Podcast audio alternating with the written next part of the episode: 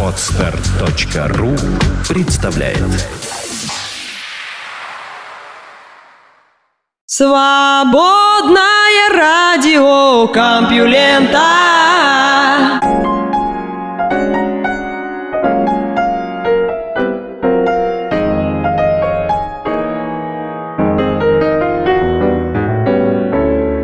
Большое здравствуйте слушателям свободного радиокомпьюлента. Вы слышите Лёшу Халецкого, а этот выпуск называется «Размышления». Размышления о том, чем занять себя в выходные, ведь я не смогу рассказывать вам новости. Но пока выходные не наступили, спешу заняться тем, что мне нравится больше всего. Наука и техника О влиянии поп-культуры на футурологию.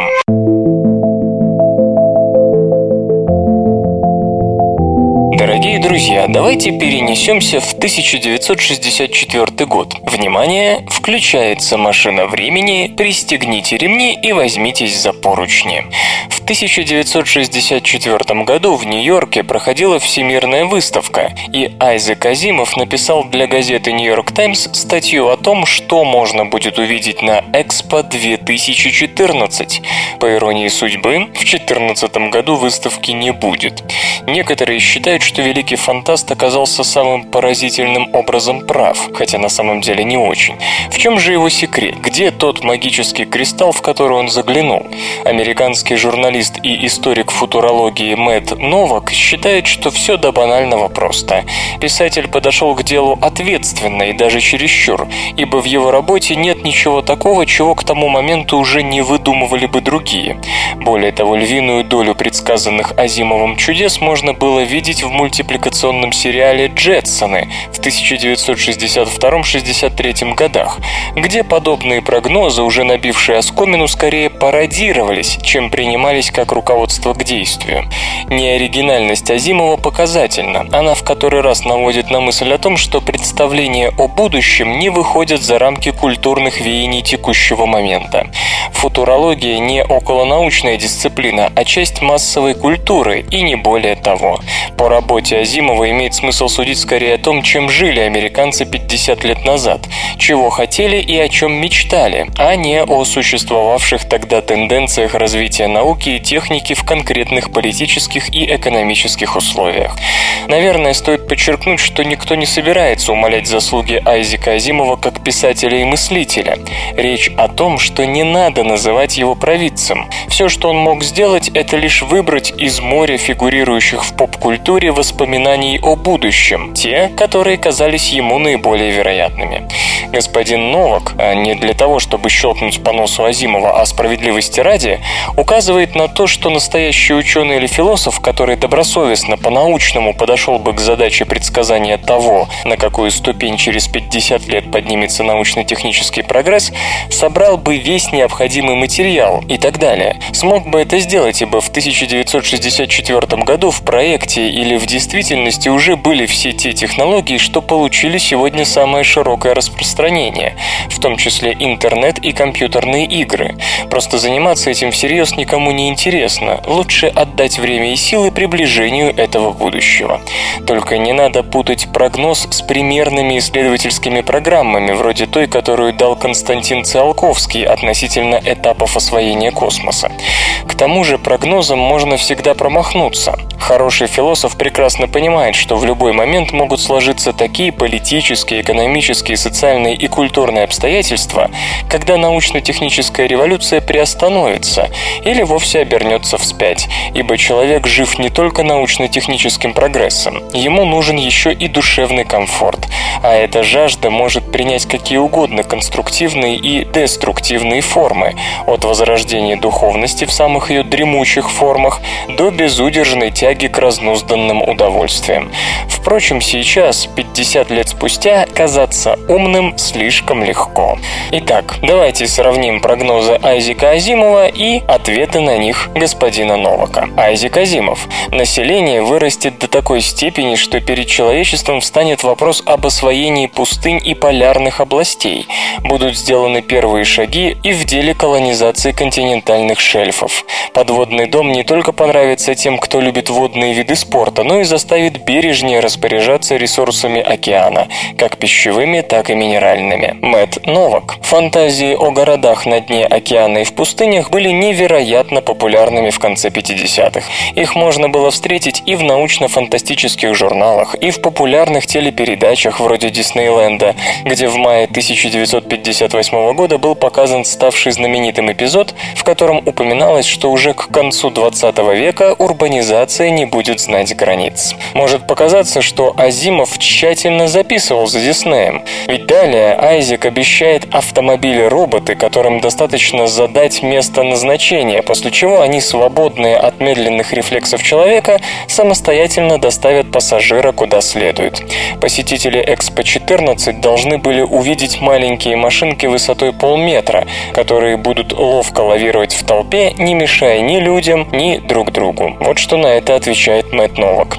Не было в этом тоже ничего удивительного, и уж тем более нового. Еще в 1939 году на Всемирной выставке в Нью-Йорке корпорация General Motors представила экспозицию «Футурама», где рассказывалось о полностью автоматизированных шоссе. Обратите внимание на рекламную картинку автономного электромобиля, появившуюся в американской печати в 1957 году. Семья наслаждается настольной игрой вместо того, чтобы напряженно следить за дорогой. Появление автомобилей-роботов в самом скором времени не подвергалось сомнению ни производителями, ни поп-футуристами. Айзек Азимов. Кухонная техника будет готовить самостоятельно, нагревать воду и делать кофе, жарить, варить и взбалтывать яйца, не говоря уже про ваши любимые тосты и бекон. Завтрак можно будет заказать к указанному времени с вечера. Полноценные обеды и ужин в полуприготовленном виде будут храниться в морозильной камере до востребования. Мэтт Новак. В Джетсонах фигурировало устройство под названием Fudaraka Cycle, которое объединяло в себе функции микроволновки и 3D принтера. И уже тогда в этом не было ничего нового. В 40-х американцам рассказывали, что к столу завтрашнего дня будут размораживаться уже готовые обеды.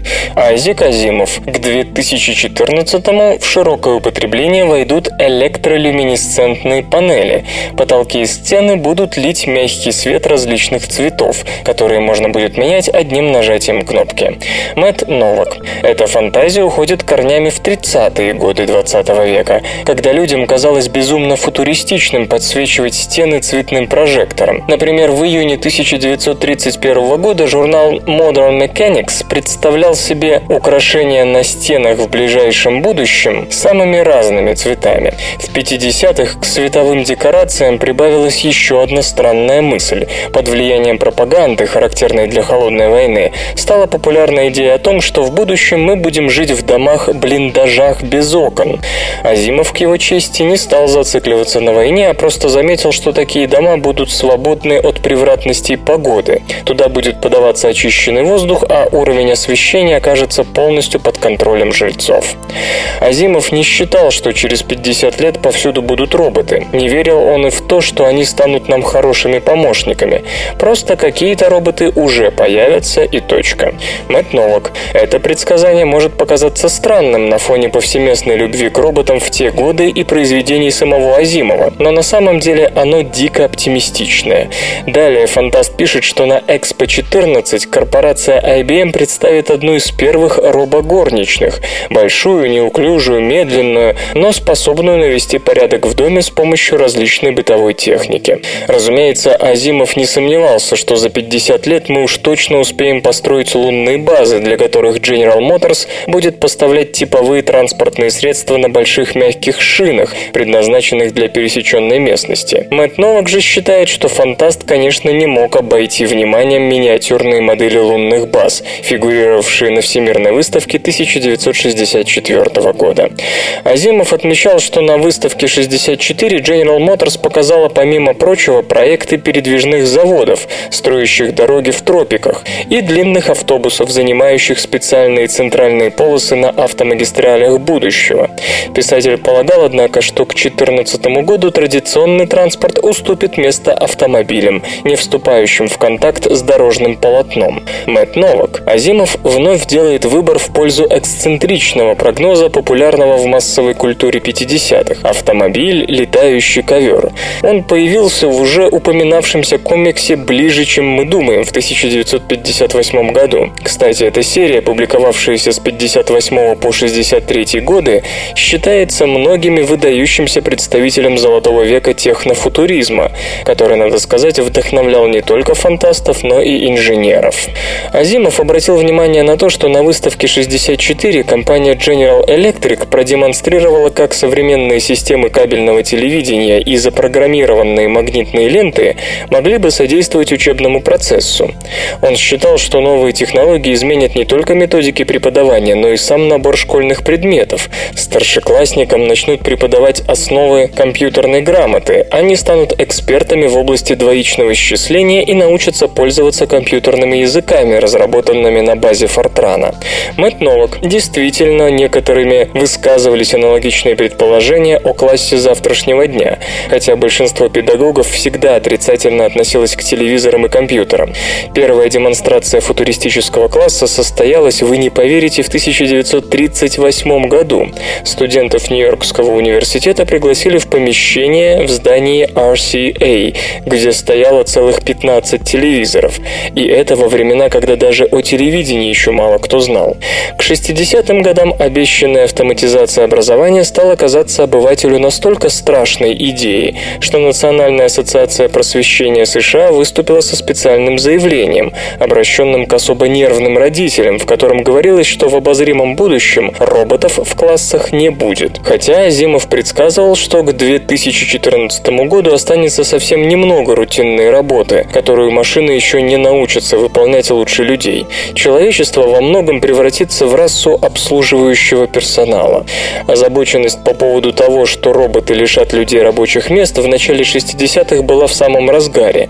И это нормально. Достаточно вспомнить, как в конце 20-х музыканты стали опасаться, что из-за новомодных радиостанций они останутся без работы. Основными работодателями были кинотеатры, где крутили немые фильмы. Была сформирована даже Лига защиты музыки, которая потратила более 500 тысяч долларов в ценах 30 -го года на тщетную попытку остановить триумфальное шествие звукового кино. Нетрудно догадаться, как часто говорили об исчезновении человеческой теплоты из музыки. В связи с роботами появились новые страхи. Например, журнал «Парад» писал, что засилие роботов приведет ко всеобщей скуке и повальным самоубийствам. А в 1963 году французский фантаст Пьер Буль опубликовал роман «Планета обезьян», в котором цивилизация, за которую все делают роботы, гибнет из-за всеобщей лени. Таким будущее виделось людям, жившим в самую богатую и благополучную эпоху в предшествовавшей истории человечества. В эпоху безудержной любви к комфорту, в эпоху новых технологий и материалов, в эпоху, когда многоголовая гидра экологического движения только-только начинала поднимать голову, когда похотливый вуду рок-н-ролл уже переплавился в безобидные песенки для благополучных мальчиков и девочек на папиных фаэтонах, в эпоху, когда простому человеку казалось, что прогресс неудержим. До потрясших США бунтов оставался целый год. Только что истек патент на еще не запрещенный ЛСД. Песня «The Sound of Silence» еще не превратилась из эпитафии Джону Кеннеди в гимн потерянного поколения. Фильм «Выпускник», подбивший горький итог эпохи, еще не вышел на экраны, а Битлз еще выступали на одной сцене с Сильви Вартан и Иже с нею. Как же хорошо было в 1964 -м. Зависимое телевидение-калькулятор. В Гренландии обнаружен гигантский каньон.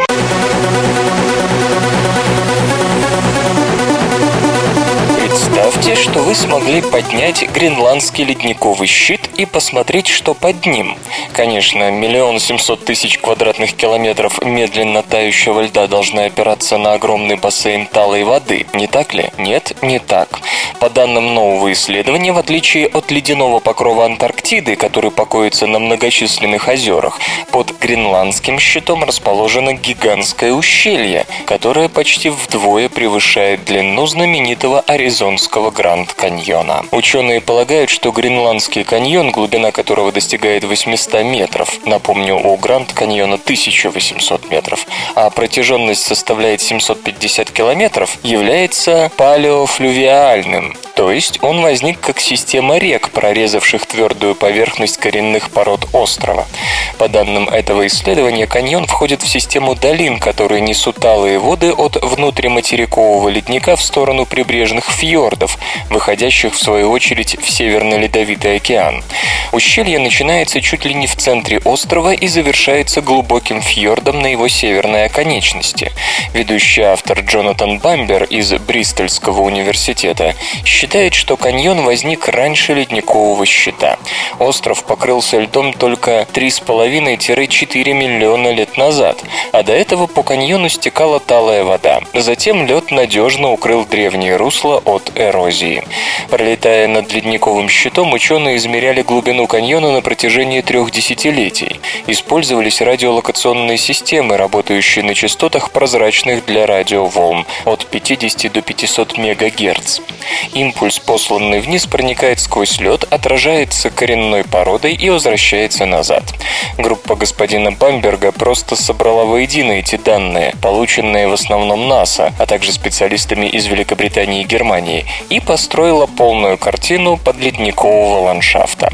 Узрев плод своих трудов, ученые заинтересовались другими уголками земного шара. Да-да, белые пятна еще есть. Например, антарктический ледяной покров, который в 10 раз больше гренландского, сидит на еще более сложном рельефе. И многие районы последнего еще не изучены. Какие еще сюрпризы он нам преподнесет?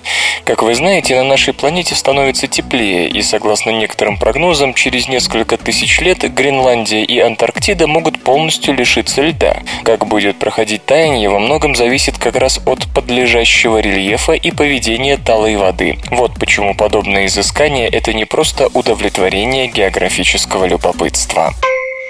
Иностранный язык влияет на строение мозга.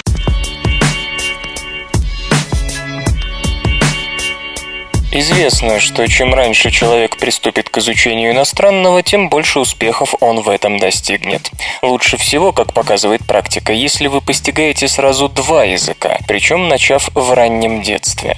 Очевидно, это как-то связано с развитием мозга, и исследователи из университета МcГилла выяснили как. С помощью специальной программы Денис Кляйн вместе с коллегами проанализировали снимки функциональной магнитно-резонансной томографии мозга нескольких нескольких десятков жителей Монреаля, мужчин и женщин, 66 из которых владели двумя языками, а 22 только одним. Одни из двуязычных испытуемых учили оба языка сразу и с самого раннего возраста, с рождения и до трех лет. Другие начинали осваивать второй язык, уже приобретя определенную беглость в первом. У них обучение второму языку начиналось либо с 4-7, либо с 8-13 лет. Оказалось, что строение мозга у одноязычных людей не отличается от строения мозга у тех, кто начал учить оба языка с самого раннего детства. А вот у подопытных, приступивших ко второму языку намного позже, наблюдались особенности. Некоторые зоны коры, особенно в районе левой нижней лобной извилины, были заметно утолщены, а асимметричная область в районе правой нижней лобной извилины, наоборот, была тоньше. То есть поздний старт в изучении иностранного приводил к появлению новых нервных клеток и к перестройке серого вещества. Для нового языка требовались новые нейронные цепи, в первую очередь связанные, по мнению ученых, с моторной и координационной функцией, управляющей речью. Такие мощные структурные перестройки как раз и могут служить причиной того, что язык дается с трудом, ведь всю эту новую нейронную машинерию нужно как-то интегрировать в уже существующую клеточную архитектуру. А вот если человек начинает учить оба языка одновременно, то у него в одни и те же нейронные структуры, по-видимому, умещаются оба языка, и новых клеток и нейронных сетей не требуется. Так что трудности, возникающие при позднем старте в изучении второго языка, происходят из-за структурных особенностей нашего мозга, кои, в свою очередь, берут начало в динамике его развития. Вслух и с выражением читаю стихотворение. Радислав Лапушин «Несли ребенка».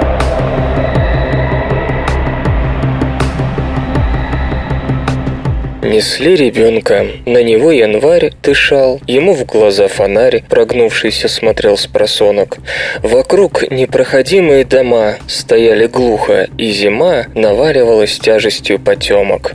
Но те, кто нес по улицам его, не замечали ничего, и был их шаг размерен и негромок, и были безмятежны их черты, как будто кто-то с высоты следил и знал, что в мире есть ребенок.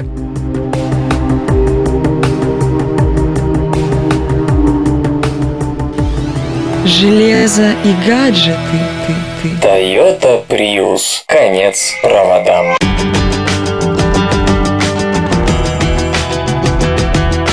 Слушатель, вы ведь не поклонник Prius, верно? Формы холодильника, сходная динамика, выше 60 км в час в экономичном режиме. Да и стоит машина дороже автомобиля классом выше. Кому такое понравится? Но какие бы чувства вы не испытывали к этому гибриду, за его развитием стоит внимательно следить. Напомню, если за первые 10 лет существования машины было продано лишь миллион восемьсот тысяч приусов, то в этом году цифры по всему миру достигли 3 миллионов миллионов. Все остальные гибридные Тойоты продались в количестве 2 миллионов. Между тем, более полумиллиона гибридов в год не продает больше никто. Prius вырос из программы Global 21st Century, которую запустили в 1993 когда литр бензина стоил в 10 раз меньше нынешнего, и казалось, что так будет всегда. Ну а целью проекта был семейный пятиместный седан, так сказать, та же Corolla, только труба повыше повыше и дым погуще. Идея была в том, чтобы новый авто с полуторалитровым двигателем внутреннего сгорания на том же количестве бензина мог проехать в половину дальше, чем обычные машины того времени. Жизнь взяла свое. Сделать это с двигателем внутреннего сгорания не удалось, поэтому пришлось браться за пару двигателей по циклу Аткинсона – аккумуляторы. Такой ДВС экономичнее традиционного, но плохо работает на малых оборотах и не так хорошо выдает тягу. Зато спаренный с ним в гибриде электромотор со всем этим справляется отлично. Плюсы. На экономичном режиме вы действительно тратите порядка 4,5-5 литров на 100 километров. Выбор вместо литиевых батарей никель-металл-гидридных означает, что Prius десятилетней давности будет иметь тот же расход, что и новый неподключаемый Prius этого года. За те же 10 лет даже Chevrolet Volt с минимально деградирующей литиевой батареей существенно снизит свой свои возможности как гибрид. Кстати, Toyota единственный массовый производитель, использующий никель-металл-гидрид вместо лития.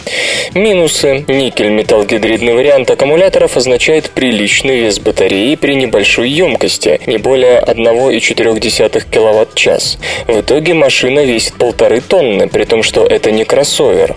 Наконец, новые литиевые аккумуляторы для гибридов и электромобилей вроде бы обещают куда больший ресурс, нежели обычные последние 5-6 лет. Учитывая их превосходящую емкость, лидерство Prius вполне может быть оспорено уже в ближайшее время. Впрочем, для подстраховки компания уже выпустила Prius Plug-in Hybrid с новыми долгоживущими литиевыми батареями емкостью 4,4 кВт-час. Что делает Toyota, чтобы не потерять лидерство на рынке гибридов? Компания вспомнила стратегию времен Global 21st Century G21. Она называет это G21,5. И хотя на первый взгляд такая нумерация не подразумевает решительных перемен, в данном случае это не так. Программа призвана постепенно увеличить пробег на том же количестве топлива за счет не революционных изменений, но эволюции. Каждое новое поколение Prius за последние десятилетия имело примерно на 10% больший пробег, чем предшественник. И новый вариант, намеченный к выпуску в 2015 году, должен удовлетворить удовлетворить этой норме, достигнув в смешанном цикле экономичности в 55 mpg, то есть порядка 4,2 литров на 100 километров. Для этого планируется увеличить тепловой КПД двигателя с 38,5 сегодняшний уровень до 40%, а это будет рекорд для бензиновых моторов в серии. А также заменить электромоторы на в полтора раза более компактные при той же мощности. Компания интригует нас, не сообщая, какую линию аккумуляторов выберет в будущем Prius – никель-металлгидридную или литиевую. Возможно, в серию пойдут сразу два варианта, как и сейчас, когда литиевая версия просто на несколько тысяч долларов дороже никель-металлгидридной.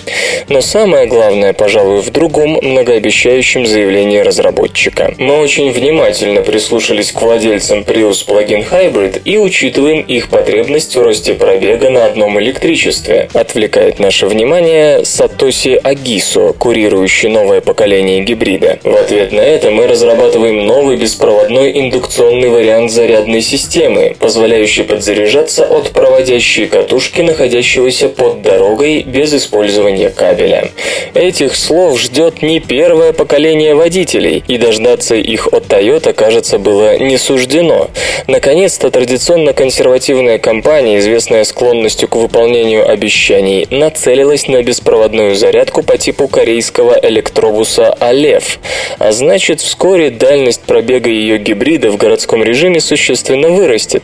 Зарядки под асфальтом парковки или даже под городскими улицами обойдутся сравнительно дешево. По сути, не дороже троллейбусной инфраструктуры, в то время как экономичность Prius Plug-in Hybrid при заряженных батареях равна 2,1-2,5 литрам при пересчете затрачиваемой электроэнергии в бензин против 4,8 литров на 100 км при пустых аккумуляторах. По сути, в городе подключаемый гибрид такого типа станет едва ли не электромобилем, причем, видимо, весьма экономичным. Даже текущая версия Prius в чисто электрическом режиме тратит примерно 20 кВт-час на 100 км, в то время как электромобиль Nissan Leaf 21 с четвертью кВт-час, а Chevrolet Volt 22,5 кВт-час. Все дело в том, что с самого начала объем батарей в Prius закладывался по принципу минимальной достаточности. Их емкость там в четверо меньше, чем у Volt, из-за чего машина на 200 кг легче и на несколько тысяч долларов дешевле, но может проехать без включения ДВС втрое меньше конкурента. Переход на беспроводную подзарядку в городе сократит разрыв по дальности в электрорежиме, но при этом не потребует утяжеления и стоимости авто. Ответить на этот ход любому другому производителю гибридов, обычно ориентирующихся на существенно большую емкость, будет весьма непросто.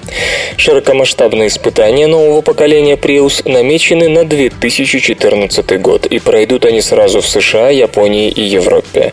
Если все получится, то Toyota станет первым автопроизводителем легковых машин, который запустит в серию гибрид с беспроводной подзарядкой от дороги. Наука и техника. Как киты защищаются от солнечных ожогов.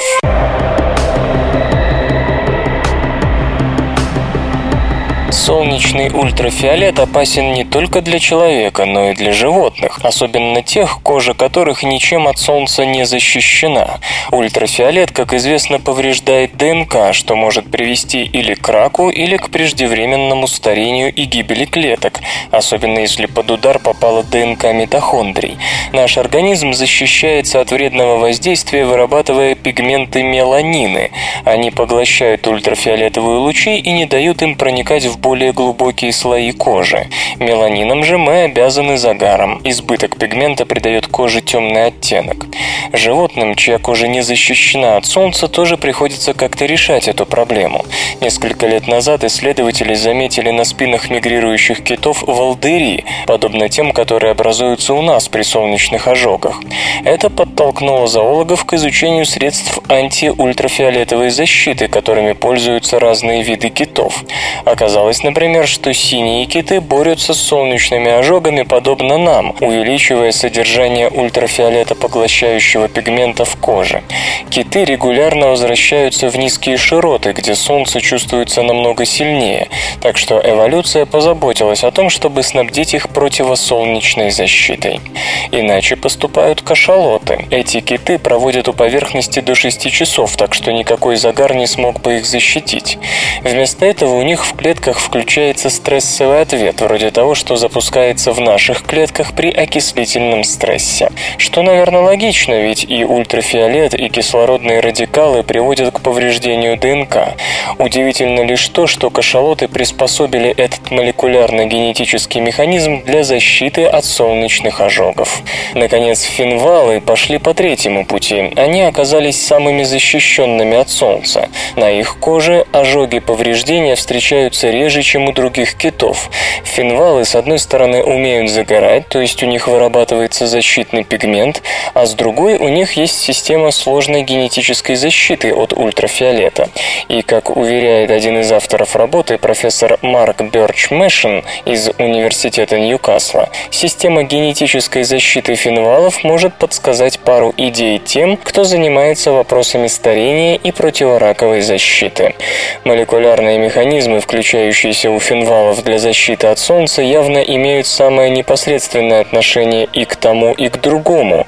И теперь исследователи хотят проверить, нельзя ли похожую систему активировать у человека. Хотелось бы, конечно, чтобы киты дали нам и ключ к более-менее вечной молодости, и ключ к защите от рака. Однако не надо забывать, что китообразные – это даже не мартышки, и то, что работает у них, нас, возможно, не касается. В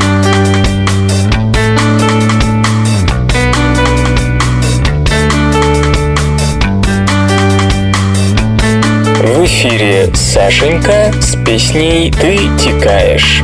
Прокидайся вранці, залишайся вдома, не ідеш гуляти, в тебе тільки втома, прокидайся знову, і тобі вже дзвонять, але ти в своєму світі, ти в своєму світі. Ти тікаєш від людей, ти самотній кожен день.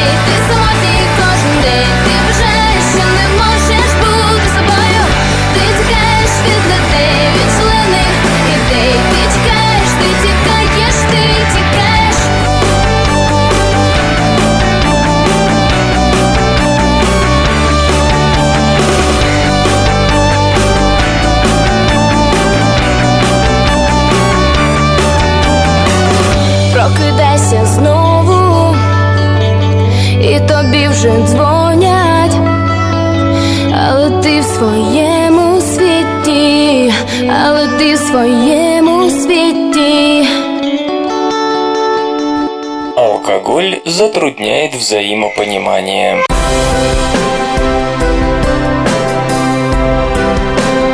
Одна из причин нашего обращения к алкоголю – желание расслабиться и наладить общение. Если забыть о излишествах нехороших, то спиртное действительно раскрепощает, хотя, увы, это вовсе не значит, что оно помогает общаться. Исследователи из Университета Иллинойса в Чикаго убедились, что выпивка затрудняет интерпретацию мозгом социальных сигналов. Проще говоря, заложив за воротник, мы перестаем понимать других. Алкоголь подавляет активность миндалевидного тела, зоны мозга, которая отвечает за эмоциональную активность, в том числе за то, что связано с общением. Но в обработке эмоций своих и чужих участвует не только миндалевидное тело. В качестве партнеров с ним работают зоны префронтальной коры, отвечающие за осознание и управление нашим поведением. Как раз связь между ними алкоголь и разрушает. В эксперименте приняли участие 12 добровольцев в среднем 23 лет от роду, 10 мужчин и 2 женщины. Все они любили выпить в компании. Число попоек в среднем равнялось 7,8 в месяц. Им давали либо некий спиртосодержащий напиток с долей спирта 16%, либо плацебо, после чего они должны были сравнить несколько фотографий. На снимках были портреты разных людей. Фотографии были разбиты на тройки. В каждой тройке какому-то главному снимку нужно было сопоставить один из двух оставшихся. Лица либо были нейтральны, либо выражали разные эмоции – счастье, страх, злость и так далее. И нужно было, например, к одному злому лицу добавить второе злое лицо. Одновременно за активностью мозга слетели с помощью функциональной магнитно-резонансной томографии. Оказалось, алкоголь разрывал информационную связь между миндалевидным телом и областями коры, отвечающими за принятие решений и обработку социальной и эмоциональной информации. Следовательно, пьяненькие испытуемые часто ошибались и не могли точно сравнить два эмоциональных состояния. Радость для них могла стать страхом и так далее. Кроме того, алкоголь особенно активно подавлял способность миндалевидного тела реагировать на угрожающие эмоциональные сигналы, то есть, проще говоря, на чужую злость и недовольство. Иными словами, спиртное затрудняет эмоциональное взаимопонимание. Мы перестаем понимать невербальное выражение эмоций. Если сюда добавить то, что из-за алкоголя мы особенно сильно начинаем игнорировать чужое недовольство, стоит ли удивляться, что дружеские попойки так часто заканчиваются ссорами, а то и драками. Правда, эти опыты ставились с людьми, как было показано, весьма любящими выпить. Оттого хотелось бы узнать, как алкоголь действует на способность понимать чужие эмоции у относительно непьющих людей, у которых мозг не настроен на систематическую выпивку. Каждый будний день свободное радио Компьюлента дает вам возможность насладиться последними новостями из мира высоких технологий. Почему бросившие курить начинают толстеть?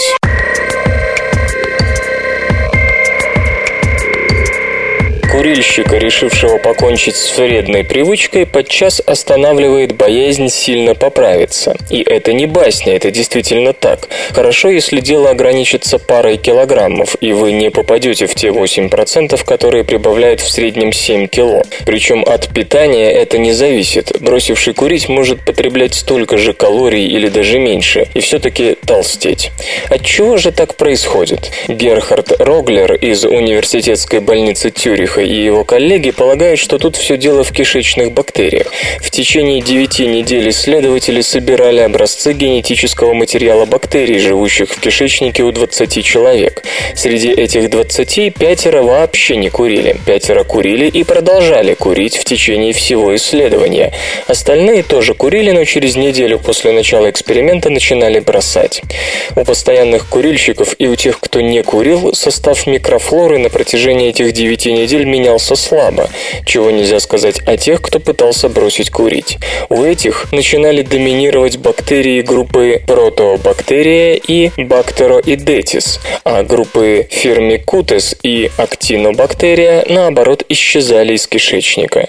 И все это сопровождалось прибавкой в весе. Попытки бросить курить принесли участникам эксперимента в среднем 2,2 кило. И это при том, что их рацион остался прежним. Правда, к концу исследования поправившиеся добровольцы стали больше выпивать, но, по словам исследователей, прибавка в весе с этим не была связана. Эти же две группы, протобактерия и бактероидетис, начинают доминировать в кишечнике при обычном ожирении. Когда бактерии протобактерии и бактероидетис пересаживали от ожиревших мышей к нормальным, последние набирали вес. То есть экс-курильщики толстеют не из-за перемен в питании, а из-за другой кишечной микрофлоры в своем своем желудке. Почему так происходит, не совсем ясно. То ли курение само по себе вмешивается в экологию микрофлоры, то ли организм, отвыкая от никотина, начинает требовать много энергии, а потому в кишечнике получают преимущество те микробы, которые помогают получить больше питательных веществ. Так или иначе, проблему с добавочным весом для тех, кто решил бросить курить, решить можно. Правда, для этого понадобятся кое-какие антибиотики. Прозрачные искусственные мускулы играют музыку.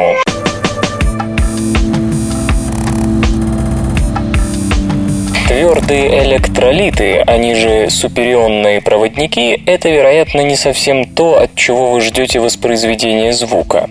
И тем не менее, Кристоф Кеплингер из Гарвардского университета добился от этого материала столь странного применения.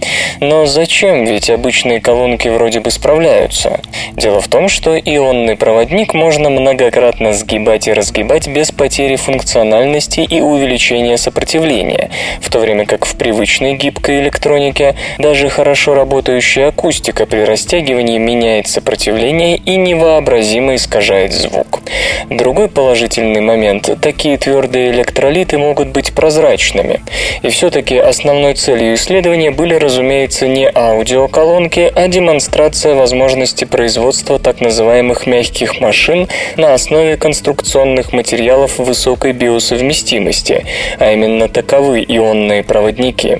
Их можно было использовать в качестве имплантатов, способных проводить электричество и тем самым в принципе взаимодействовать с нервной системой человека. Для воспроизведения звука ионный проводник должен работать как с высоким напряжением, так и с высокой частотой сокращений. Два критерия, которые ранее не удавалось вполне реализовать в проектах других исследователей. Обычно ионы, двигающиеся медленнее электронов, не кажутся хорошими кандидатами для работы работы с высоким напряжением. Ионный проводник при этом может просто выгореть и разрушиться.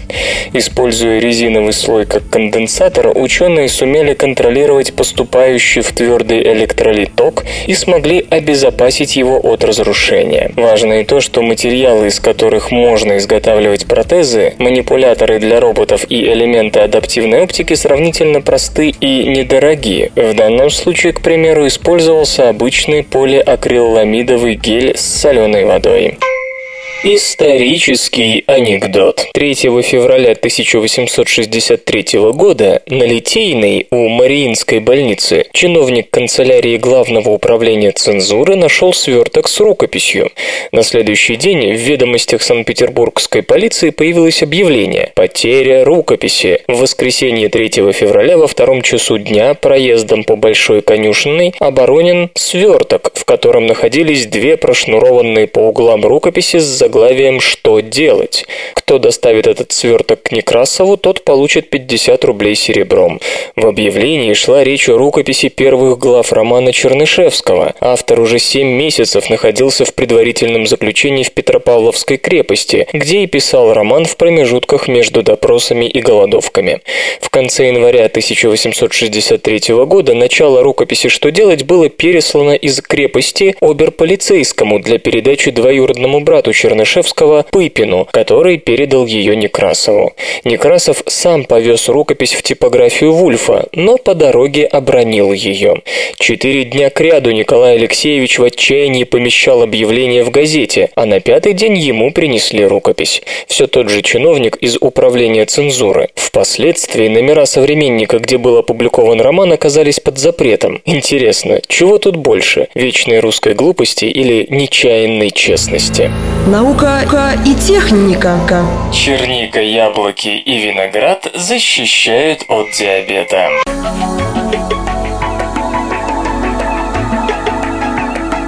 Считается, что свежие фрукты помогают от самых разных болезней, особенно от хронических, таких как диабет второго типа и так далее. Однако до сих пор исследования на эту тему заканчивались не очень внятными результатами. Непонятно было, все ли фрукты одинаково полезны, от каких недугов они защищают в первую очередь и так далее.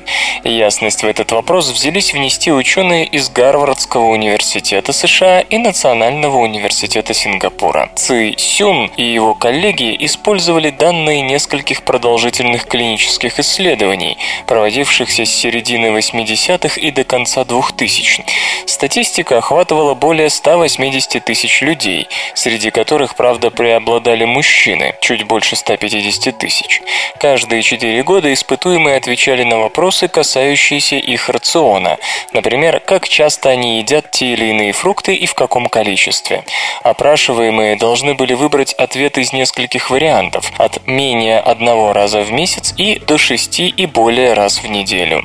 Было решено сосредоточиться на 10 фруктах, среди которых были виноград, банан, слива, яблоко, черника, грейпфрут и так далее. Кроме того, ученых отдельно интересовали соки, в первую очередь яблочные, апельсиновые и грейпфрутовые.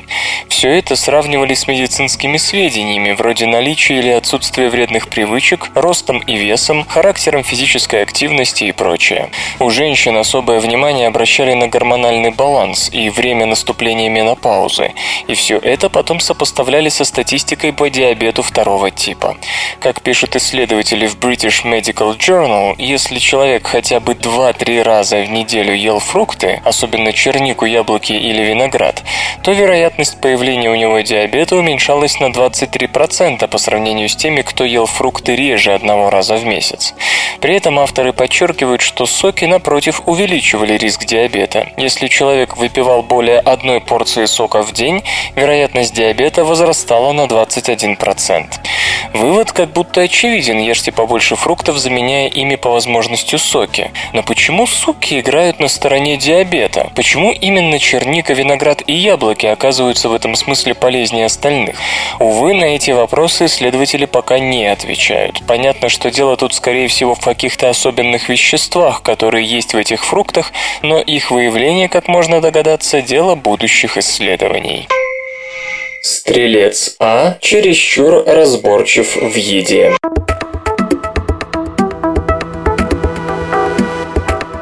Чем меньше черная дыра поглощает вещества, тем слабее исходящее от ее окрестностей свечение в рентгеновском диапазоне. Чандра, космический телескоп, принадлежащий НАСА, кажется, сумел наконец-то разобраться в том, почему в Млечном Пути центральная сверхмассивная черная дыра в этом смысле выглядит весьма неброско. Объект, отстоящий от нас на 26 тысяч световых лет, как оказалось, чрезмерно разборчив. Лишь 1% от газа, попадающего в зону доминирования притяжения сверхмассивной черной дыры проваливается за горизонт событий, то есть поглощается дырой. А вот основная часть, напротив, выбрасывается вовне до его достижения. Мы думаем, что большинство крупных галактик имеют сверхмассивную черную дыру в центре, но они слишком далеки от нас, чтобы можно было подробно изучить движение материи в их окрестностях, поясняет Дэниел Вонг из Массачусетского университета в Амхерсте, США, ведущий автор исследования. Стрелец А – одна из очень немногих черных дыр в меру близких, чтобы реально наблюдать такие процессы. Что же заставляет черную дыру выбрасывать газ, а не поглощать его? Как отмечают астрономы, основная часть такого газа сегодня – это звездный ветер, расположенных неподалеку от черных дыр молодых голубых светил, интенсивно теряющих поверхностные слои. По химическому составу этот газ более-менее близок к стандартной добыче черных дыр в других галактиках, а вот по температуре резко отличается. Он горяч, а еще имеет приличную собственную скорость. Основная часть газа должна быть выброшена, чтобы его толика смогла достичь черной дыры. Стрелец А определенно сталкивается с тем, что большую часть пропитания не в состоянии проглотить. И действительно, чтобы газ смог приблизиться к горизонту событий, он должен пройти через аккреционный диск, где он тем ближе к черной дыре, чем меньшим импульсом обладает и чем ниже его температура. Однако охлаждение и потеря импульса одной частью газа означает, что эту энергию нужно куда-то девать, и именно это обеспечивает выброс основной массы газа вовне. В галактиках с активными сверхмассивными черными дырами, вроде далеких квазаров, основным источником газа предположительно является незвездный ветер. Тамошние дыры поглощают нормальный межзвездный газ, почти неподвижный и довольно холодный. Следовательно, в тех краях КПД поглощения может быть существенно выше 1%. На сайте компьюлента.ру вас встретят, обогреют, накормят и расскажут последние новости. В Австралии хотят опреснять воду за счет энергии волн.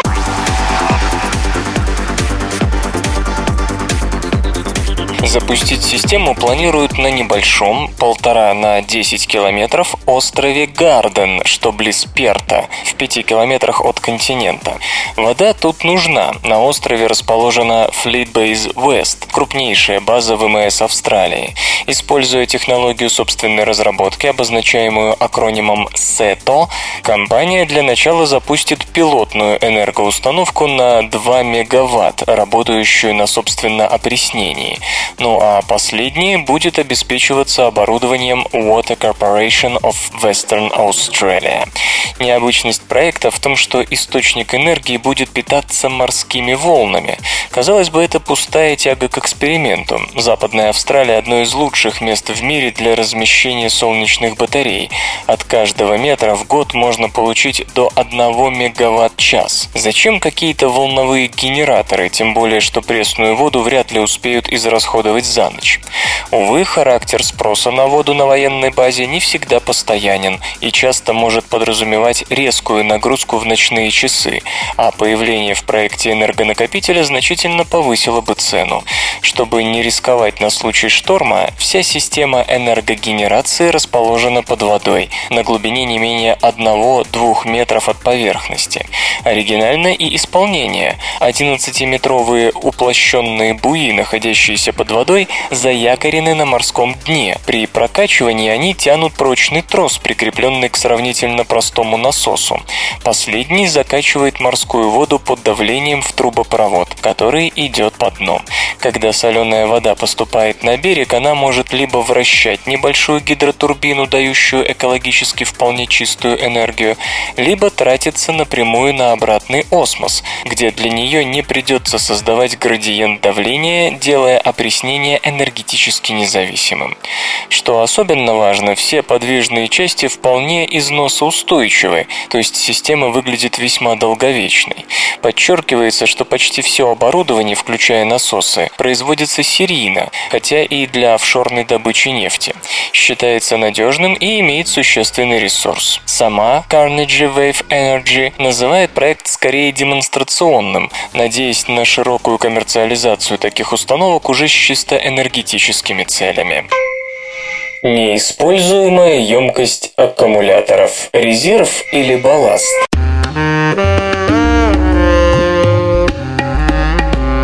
Создание новой материаловедческой базы для производства более эффективных аккумуляторов займет не один год, а правильные батареи нужны гибридам и электромобилям уже сегодня. Одним из методов повышения их КПД без существенного обновления технических процессов может стать размещение в каждой аккумуляторной ячейке собственной системы датчиков. Автопроизводители, использующие литий, и не только они, ходят по краю. Перегрев снижает эффективность эффективность батареи, переохлаждение тем более. Все усложняет очевидный факт. Аккумуляторы, состоящие из множества деталей, местами может быть перегрет, а в других точках прекрасно себя чувствует. С другой стороны, при зарядке часть элементов может быть уже заполнена, а другая недозаряжена. Поэтому, чтобы не повредить ячейки, все современные крупные аккумуляторы заряжаются и разряжаются не до конца, оставляя резерв, или точнее балласт, ибо использовать этот резерв резерв встроенная система управления батареей никогда не даст. Поэтому он болтается, просто утяжеляя машину и заставляя ее тратить больше энергии на километр пробега. Растет и цена. Но автопроизводители не специально делают свой продукт дороже и неповоротливее. Они просто перестраховываются, ибо не знают, какова температура и вольтаж в каждой ячейке. Но, как известно, и от балласта можно избавиться, выбрав более рациональную форму корпуса корабля. Мы спрашиваем, что если мы уберем эти шоры? Сколько можно будет дополнительно выжать из батареи, если мы будем точно знать, что происходит внутри, задается риторическим вопросом Илон Гур, глава соответствующей программы Американского агентства передовых исследований в области энергетики. Чтобы получить информацию без проблем, связанных с токами в батареях, датчики используют оптоволокно, не являющееся электропроводящим и не подверженное влиянию аккумулятора.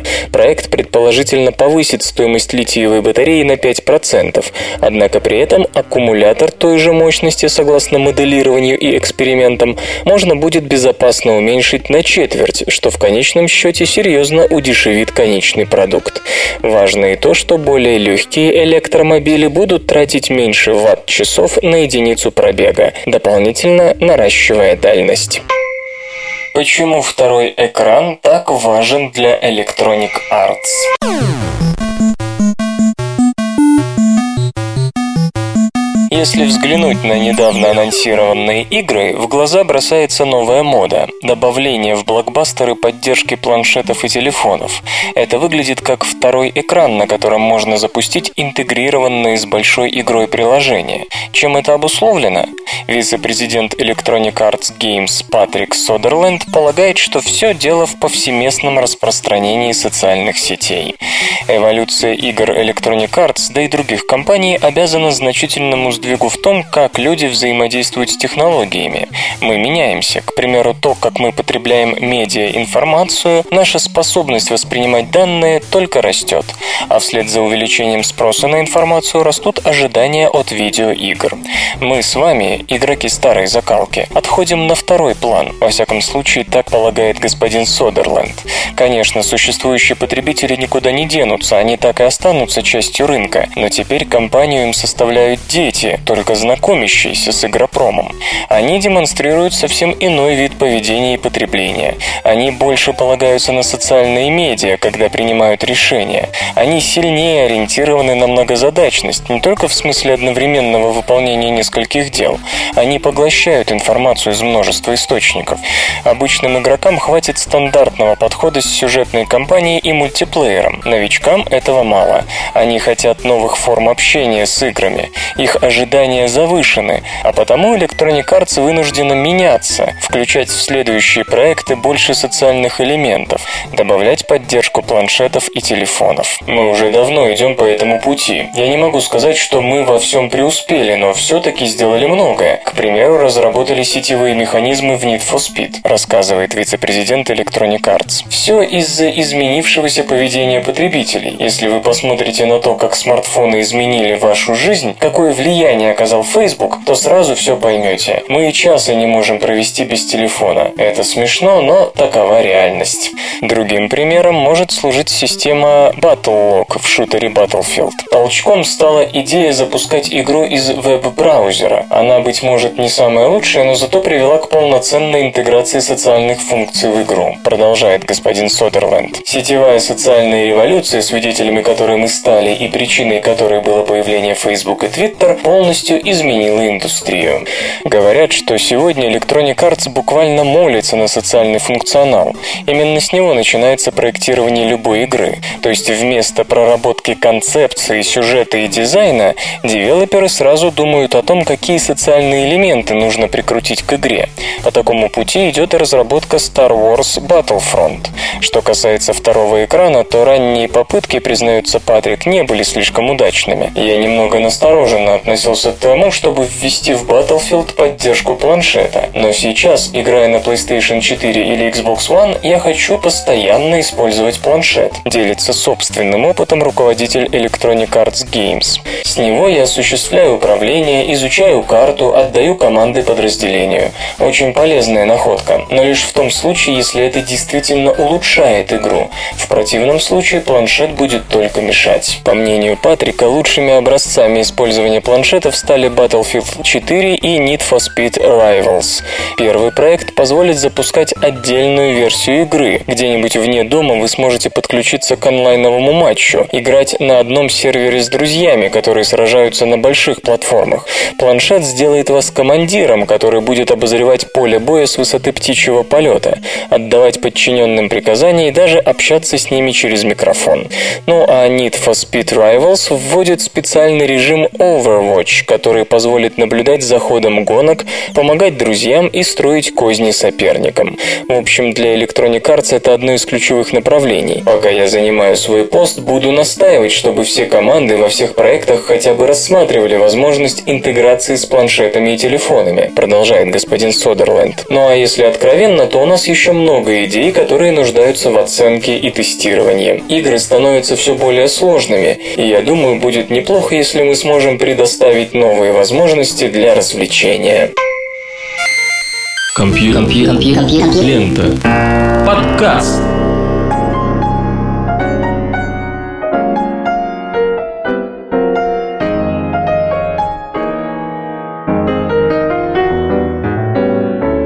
Размышления завершены. Вы слышали Лёшу Халецкого, «Свободное радио Компьюлента» и «Песенка». Свободное радио Компьюлента.